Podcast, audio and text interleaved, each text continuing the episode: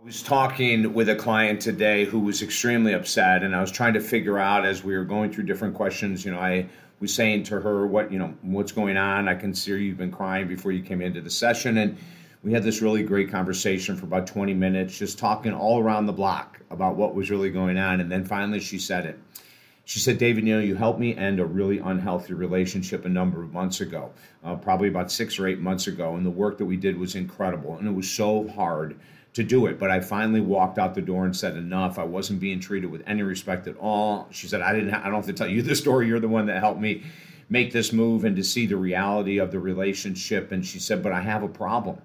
I still feel attached. Like I still feel like I want to go back. And even though I've gone back seven or eight times, as I told you, in the last seven or eight years, I mean, every year we do a major breakup, a blow up and then six months later we're back together. And then a year later we're doing another blow up and i just don't know what to do. And it's a great question. Hey david essel here for 43 years helping individuals uh, become more successful in life more grounded in life. And sometimes it's really hard you know?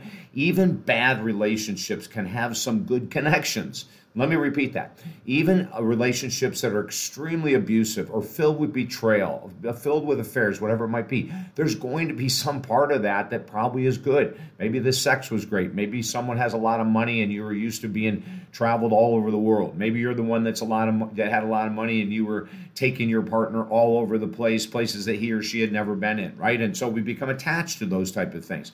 We can become attached to great sex. We can become attached to a lot of money. We can become attached just having great conversations. You know, maybe the relationship sucks, but we're really good at talking about life. And there's so many different things that we can say that we would go back to. But you've got to reach a point when you know it's over. We've got to reach a point where that we sever those ties. And one of the problems is, and I've faced it just like so many other people have, is the withdrawal of oxytocin. Oxytocin is that powerful hormone in the body. It's called the bonding hormone for a reason, right? When you have sex with someone, if you have emotional connection, you will have a bond. Now, for women, it's so wild because they have so much more oxytocin than men. And that's what this woman is really struggling with is that the amount of oxytocin that she'll release during sex with her former boyfriend is probably a tenth uh, or, or, or 90% more than what he would release. So a lot of women continue to go back to bad relationships because of that withdrawal of oxytocin. However, men do the same thing men will all of a sudden 7 10 14 days down the road start to feel that horniness come on that desire for sex that desire for holding someone that desire for just sleeping next to someone. People have come up over the last 43 years with all kinds of reasons. You know i hate sleeping alone so i went back to him. I hate sleeping alone so i went back to her. I mean i've heard it all right? But let's get down to what we really need to do. Now you know some people say blocking is immature and i totally disagree if you need to block a former lover because you're too tempted to reach out and get back to them, then block them. Everywhere in the world, you can't even leave one little avenue open. Now, if you have children, you're going to have to leave an avenue open, right? But besides that, blocking is fine. It's not immature.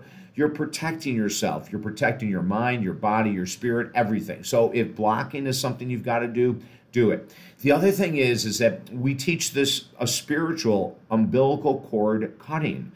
Now, that might sound strange, but imagine this you're not with the person anymore, but there's an attachment, right? We call it the umbilical cord of love. So you can have a terrible relationship, but there's still this attachment. You can't stop thinking about them. It's easier to go back to an unhealthy relationship than to start all over, right? It's true. Who wants to go out into the dating world when you're 30, 40, 50, 60, 70, 80, right? A lot of us just stay put or keep returning because we don't want to start all over again. You know, we don't want to have to explain, well, you know, I grew up here and I went here and I went. We don't want to go through it all. So what do we do? We let our guard down and we go back to toxicity. We go back to betrayal. We go back to disrespect. We go back to someone who gaslights us, which is basically lying, right? Someone who says, oh, yeah, I'll take care of that. I'll go ahead and, and take care of that. Don't worry about a thing. And they never do.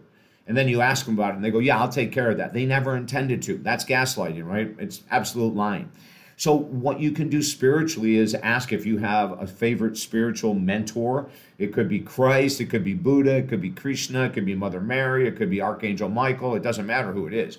But you could say, Could you please cut this umbilical cord, this connection with my former lover? See yourself in your mind's eye, visualize it, that cord being cut. You may have to do it 10 days in a row. You may have to do it 30 days in a row. It's okay because we've got to create a new dynamic in your mind. And the only way you create a new dynamic that you're worthy of respect, you're worthy of being with someone that doesn't lie, you're worthy of being with someone who allows you to be you. This is what we have to do. So if it's blocking, block. If it's doing the imaginary, if you want to call it, or the visualization of cutting the umbilical cord, do it.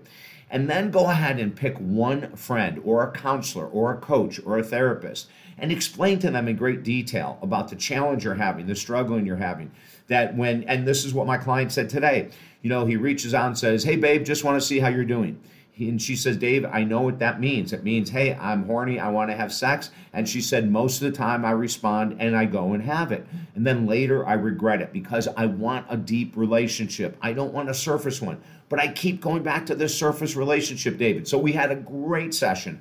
At the end of it, she felt a thousand times better because we talked through all the reasons why not to go back, the reasons she might want to go back. We did this whole pro and con list, and at the end of the session, she was so solid. As a matter of fact, right there before she left, she put blocks everywhere, every social media, uh, every type of app you can imagine, so she doesn't get tempted to reach out to him if I can help you, go to talkdavid.com. It doesn't matter if you're trying to save a relationship, staying away from someone, if you're looking for love. We work with all areas of relationships. There's five books at the website, absolutely free. Grab them all, take advantage of that, right?